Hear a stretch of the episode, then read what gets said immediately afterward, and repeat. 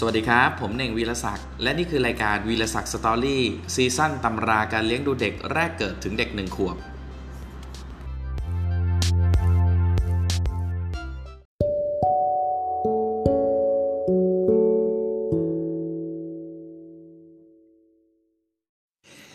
สำหรับวันนี้เรายังอยู่ในช่วงวัยเด็ก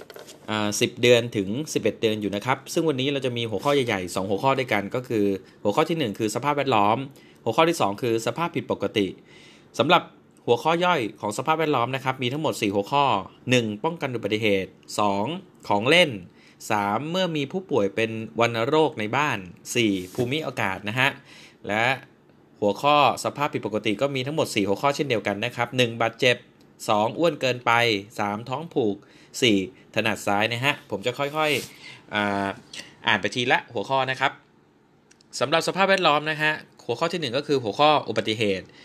อุบัติเหตุของเด็กวัยนี้นะฮะ มักจะเป็นเรื่องที่คุณแม่นึกไม่ถึงว่าลูกจะทำได้ จึงไม่ได้ระวังอะไรทั้งๆทที่เนี่ย เด็กยังเดินไม่ได้นะฮะ แต่เด็กก็ปีนบันไดขึ้นไปแล้วพัดตกลงมาได้ เชิงบันไดควรมีลูกกลงกันไว้ป้องกันไม่ให้เด็กปีนนะครับ บางครั้งเนี่ยเด็กกินของแปลกปลอม เช่น ยาน้ำเครื่องสำอางพวกโลชั่น โดยดื่มจากโดยดื่มจากปากขวด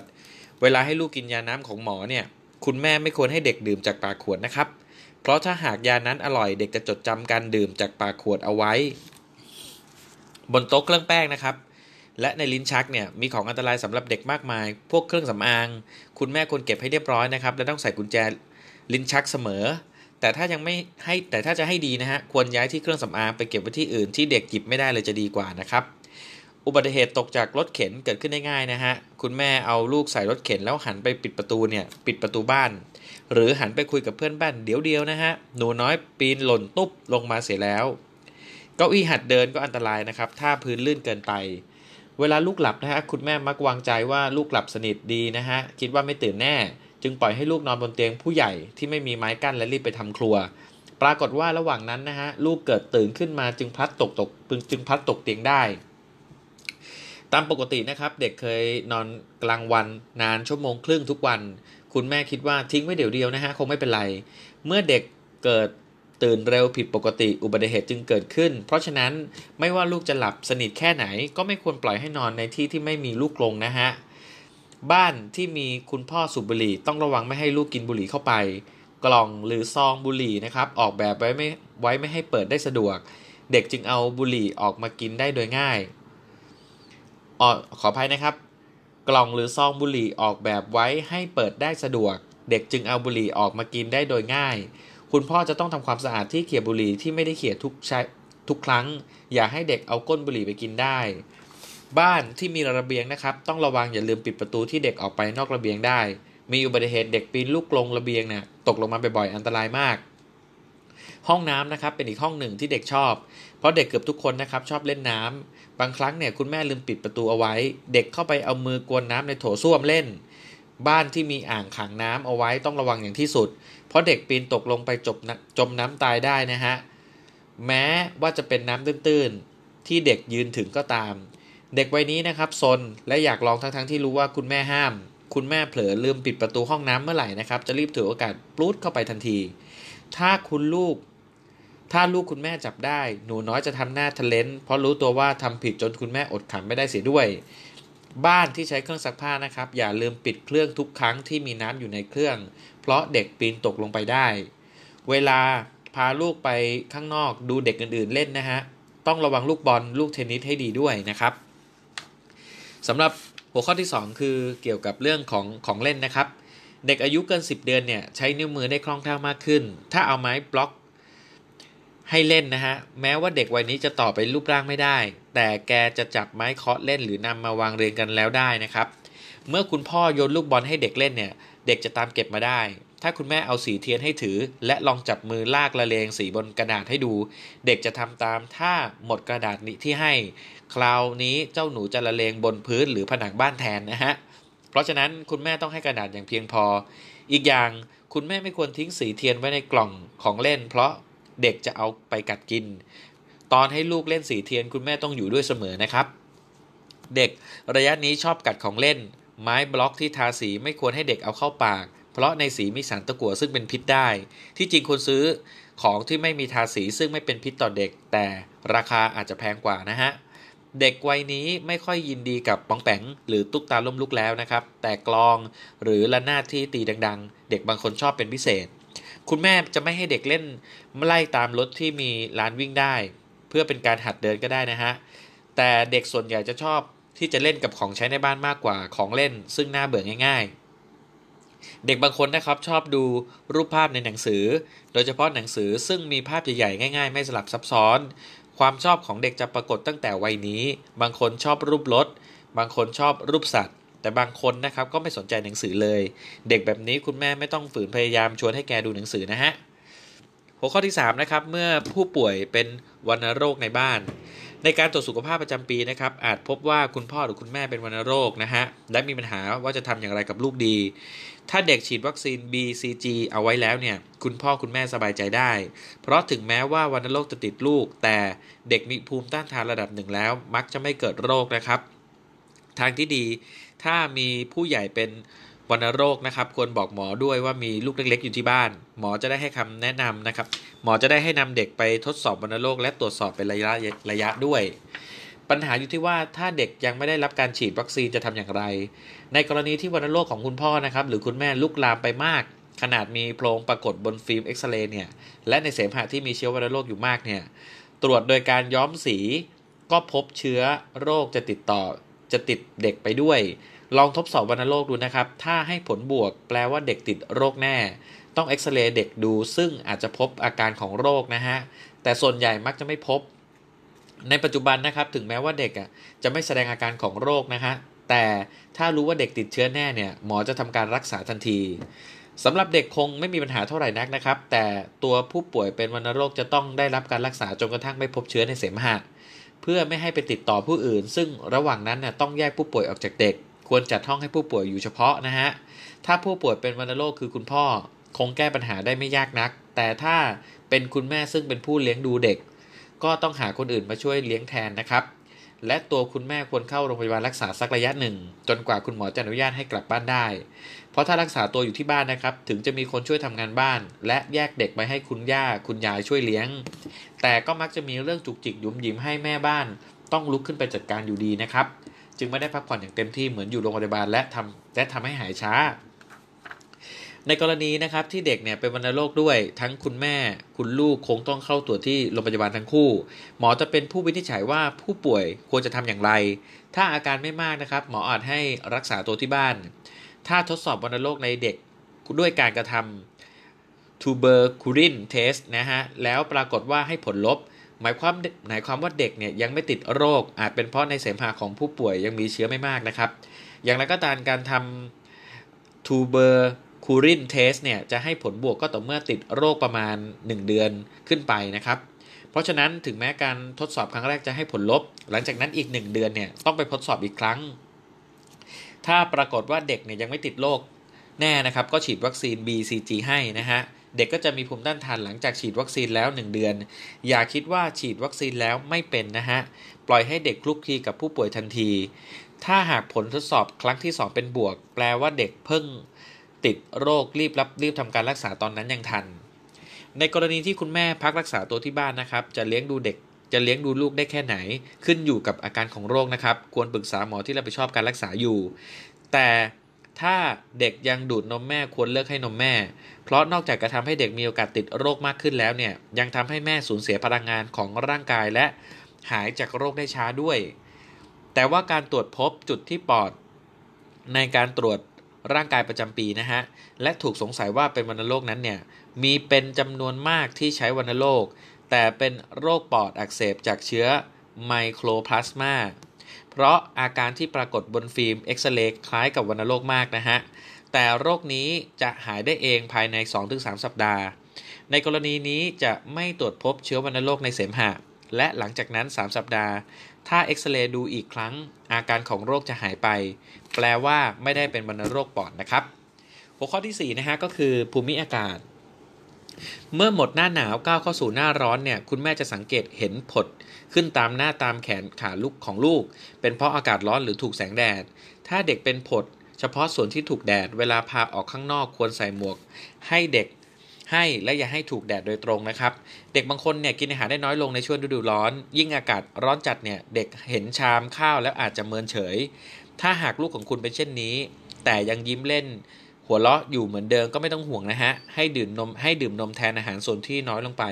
แต่และถ้ายังไม่ยอมกินอยู่ดีเนี่ย ก็ขอให้คิดว่าเด็กกำลังปรับตัวให้เข้าสู่ภูมิอากาศ ไม่ต้องไปบังคับให้กิน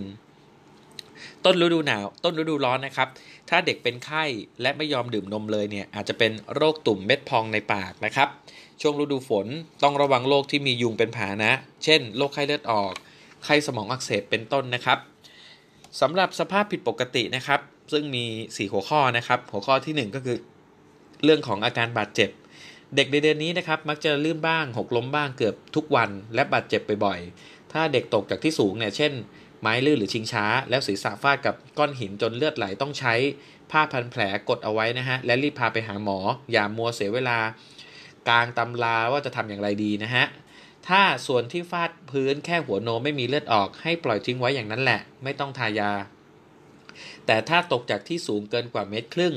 ถึงเด็กจะร้องจ้าทันทีที่ตกก็ควรพาไปหาหมอ ถ้าหากเป็นแผลถลอกมีเลือดซิบๆให้ล้างแผลฟอกสบู่หรืออาจใช้แอลกอฮอล์เช็ดบริเวณรอบๆแผลนะครับ ส่วนตรงที่เป็นแผลใช้ยาแดงทาและไม่ต้องปิดพลาสเตอร์ หรือผ้าพันแผลจะหายเร็วกว่านะครับในกรณีที่จมูกไปชนของแข็งจนเลือดกำเดาออก ควรอุ้มไว้ดีกว่าให้นอนราบนะครับ คือให้ส่วนหัวของเด็กอยู่สูงกว่าหัวใจ เลือดจะหยุดง่าย เอาสำลีอุดจมูกข้างที่เลือดออกเอาไว้ และใช้ผ้าขนหนูเย็นๆเนี่ยวางไว้บนหัว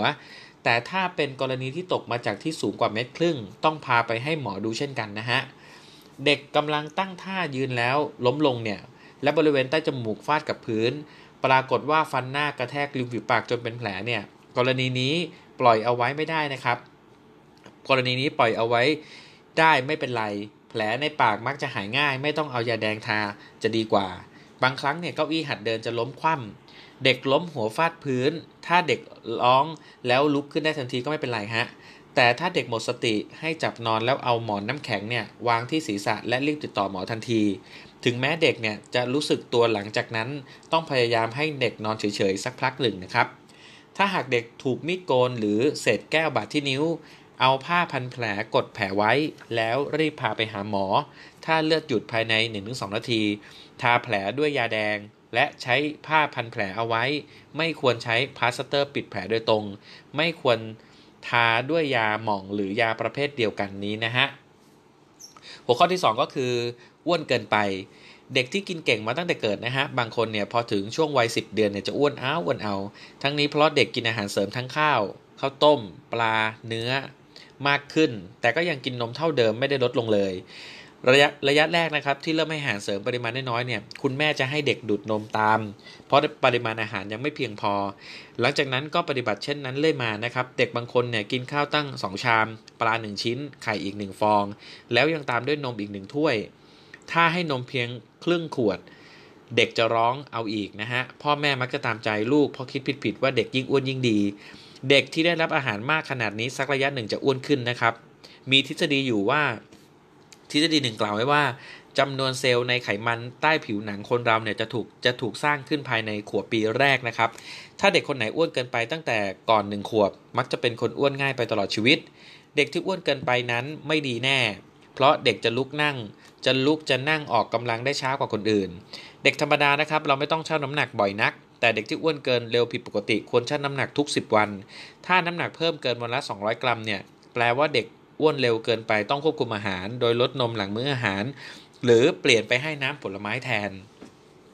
ถ้าน้ำหนักเพิ่มเฉลี่ยเกินวันละ 30 กรัมเนี่ยนอกจากจะเปลี่ยนนมเป็นน้ำผลไม้แล้วเนี่ยต้องทบทวนดูว่าให้เด็กกินข้าวมากเกินไปหรือเปล่า ถ้ามื้อมื้อหนึ่งหนึ่งเนี่ยให้เกินกว่า 2 ถ้วย ต้องลดข้าวด้วย ถ้าเด็กร้องจะกินอีกเพิ่มเต้าอู้ให้ หรือให้กินผลไม้เช่น มะละกอ ฟักทองต้มอาหารนะครับ ฟักทองต้มก่อนอาหาร และถึงแม้ว่าจะลดปริมาณนม ก็ไม่ได้หมายความว่าจะต้องงดนมทุกทุกมือ้อทุกมื้อไปนะครับ เด็กวัยวัยนี้ควรกินนมวันละ 2 มื้อ มื้อละขวด ถ้าลดนมเหลือ 2 มื้อแล้วน้ำหนักยังเพิ่มมากขึ้นไปนะครับ ให้ลดอาหารพวกแป้ง เช่น ข้าวขนมปัง แต่กับข้าวยังให้เท่าเดิม ราะอาหารพวกแป้งทำให้อ้วนมากกว่าพวกปลาหรือเนื้อ เมื่อพยายามลดอาหารด้วยวิธีต่างๆนะครับ ด้วยความยากลำบากเพราะเด็กกินจุ จนกระทั่งน้ำหนักเพิ่มเฉลี่ยลดลงเหลือประมาณ 15-10 กรัมต่อวันเนี่ยก็แปลว่าคุณแม่เก่งแล้ว เด็กบางคนนะครับ ทั้งๆทที่ไม่ได้กินอาหารอะไรมากมายเนี่ยแต่น้ำหนักกลับเพิ่มอ้าวเพิ่มเอาเนี่ยอาจจะอ้วนเพราะน้ำน้ำก็ได้ ถ้าให้อาหารตามขนาดตัวอย่างของเด็กชาย A แล้วเนี่ย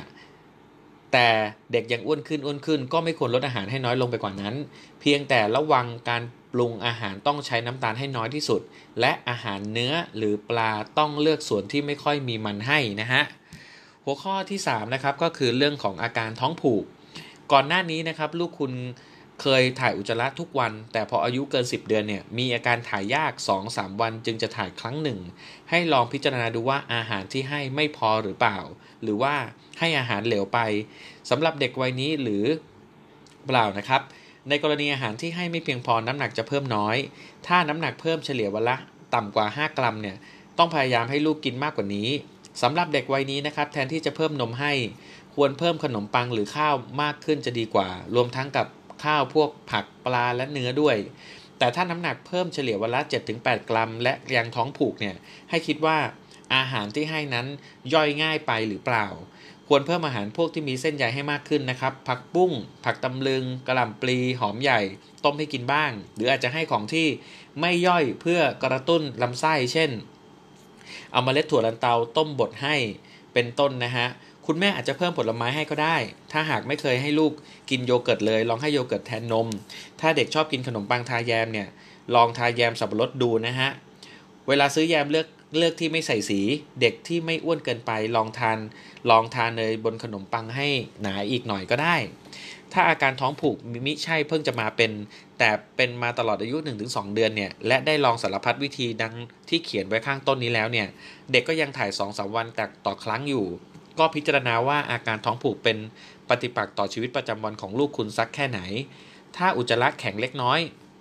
เวลาถ่ายบางครั้งจะมีเลือดติดมาบ้างเล็กน้อย แต่เด็กจะถ่ายเองโดยธรรมชาติทุก 3 วัน และถ้าไม่มีปัญหาต่อเด็กก็น่าจะปล่อยไปตามเรื่อง คนเราไม่จำเป็นต้องถ่ายอุจจาระทุกวันนะฮะ คิดเสียว่าลูกคุณเป็นคนประเภทถ่าย 3 วันต่อครั้งก็แล้วกัน และในความเป็นจริงนะครับ มีเด็กเป็นจำนวนมากซึ่งมีนิสัยถ่าย 3 วันต่อครั้ง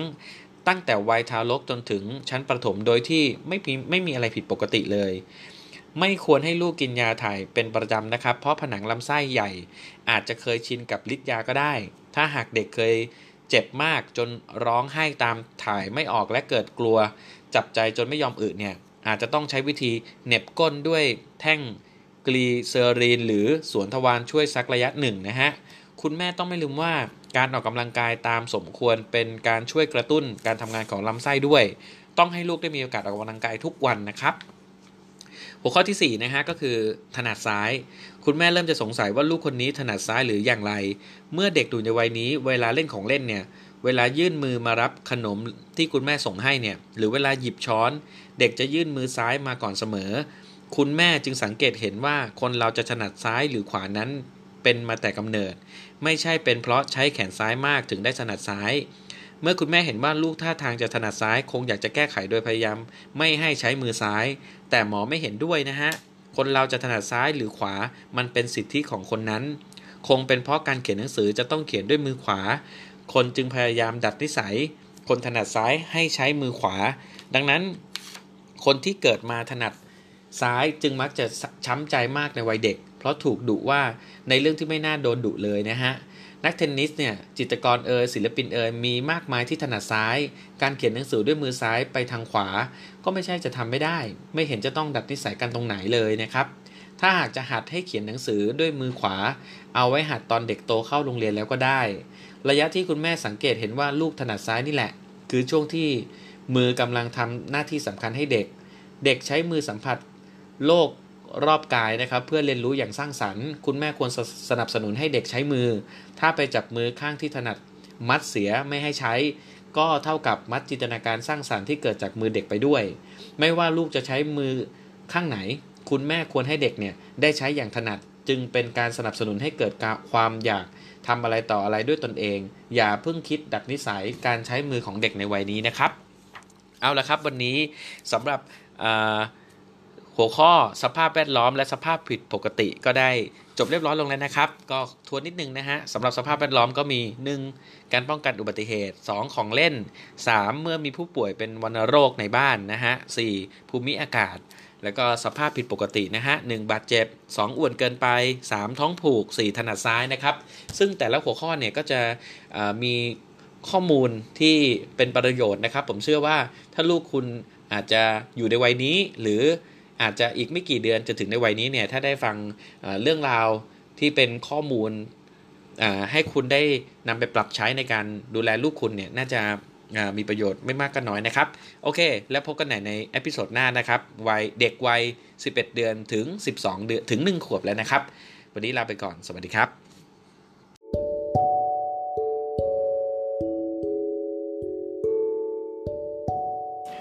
หวังว่า episode นี้ จะมีประโยชน์กับคุณพ่อคุณแม่มือใหม่ ไม่มากก็น้อยนะครับ และพบกันใหม่ในตอนหน้าวันนี้ลาไปก่อน สวัสดีครับ